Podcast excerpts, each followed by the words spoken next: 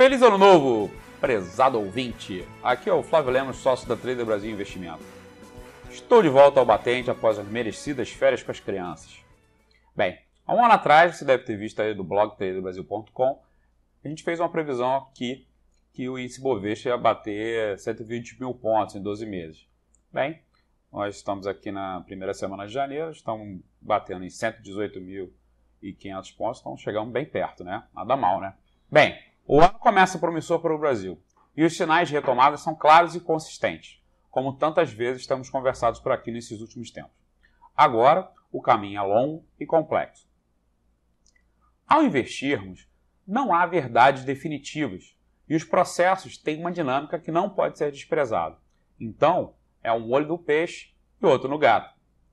Não que vamos mudar nossa posição a cada manchete, a cada bomba jogada do Trump, eu sou um grande crítico das mudanças em projeções de focos, por exemplo, que é aquele relatório do Banco Central que toda semana é divulgado.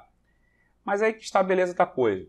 Não é cobrindo os ouvidos que você vai impedir que as más notícias aconteçam, mas sim estando com os ouvidos atentos. No atual cenário, a nossa visão é que o Banco Central tem espaço para baixar a Selic no máximo até 4, 4,25% ao ano. Hoje a taxa de juros está em 4,5% ao ano é hora de buscar novas formas de investir. Se você investe na poupança, por exemplo, ou em um CDB de algum banco grande como Itaú, Santander, Bradesco, Banco Brasil, Caixa, que paga mais ou menos 85% do CDI, o seu, seu dinheiro vai render cerca de 3,8% ao ano. E se você investe na poupança, 3,2% ao ano. O desafio fica ainda maior considerando que a expectativa do mercado é que essa taxa de juros ainda caia mais um pouco.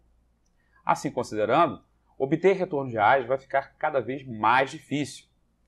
Se você gosta na poupança, é bem provável que em termos reais você perca realmente dinheiro. E a bolsa? Em um Brasil de juros baixos, ficar com dinheiro parado em renda fixa de baixo risco talvez seja uma atitude bem arriscada. Explicando, seu capital vai render muito pouco e você vai deixar de investir em ativos de maior rentabilidade no longo prazo. Acreditamos que seja viabilizada a entrada de recursos da ordem de mais de 200 bilhões no mercado acionário brasileiro em 2020, incluindo alocações adicionais de fundos de pensão e investidores estrangeiros, que absorverão aproximadamente um terço de todas as ofertas de ações do próximo ano. Ou seja, acreditamos que o preço das ações ainda não refletem a perspectiva do aumento do PIB em 2020, com uma projeção de mais de 20% do preço de valorização acima dos preços atuais. Flávio, e os fundos imobiliários? Bem, o ano de 2019 foi emblemático para os fundos imobiliários, marcado por sucessivos recordes e uma forte performance desses fundos. O forte desempenho dos fundos imobiliários nos últimos anos pode estar intimamente relacionado com a existência de uma correlação negativa com a taxa básica de juros. Com a queda de juros, tem efeito com que os investidores procurem alternativas mais rentáveis para os investimentos. E uma dessas alternativas são os fundos imobiliários. Que você tem uma possibilidade de valorização das suas cotas, além disso, pagamentos de dividendos mensais isentos para a pessoa física.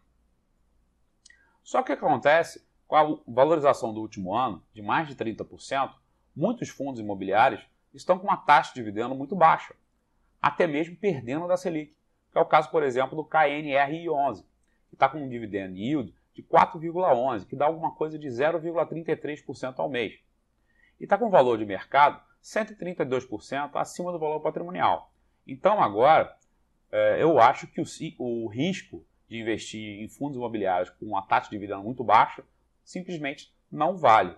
Tá? Então, existem, tem que dar uma peneirada boa, perguntar para o seu agente autônomo, no caso eu, verificar o que, que ainda tem de bom e de interessante com uma taxa de dividendo boa, com um potencial de valorização. Então, nesse momento, acreditamos que o potencial de ganhos para as cotas está muito mais relacionado ao crescimento da economia real, portanto, sugerimos aos investidores que busquem fundos de investimento imobiliário de ativos de alta qualidade e aqueles mais dependentes da retomada de PIB, como, por exemplo, shoppings e galpões logísticos. A nova era dos investimentos no Brasil já começou, mas o país ainda não se adaptou. Está na hora da gente mudar e buscar carteiras mais utilizadas, pois o seu futuro depende disso. Você quer minha ajuda para montar sua carteira de investimentos? Liga para mim. Um abraço e feliz ano novo.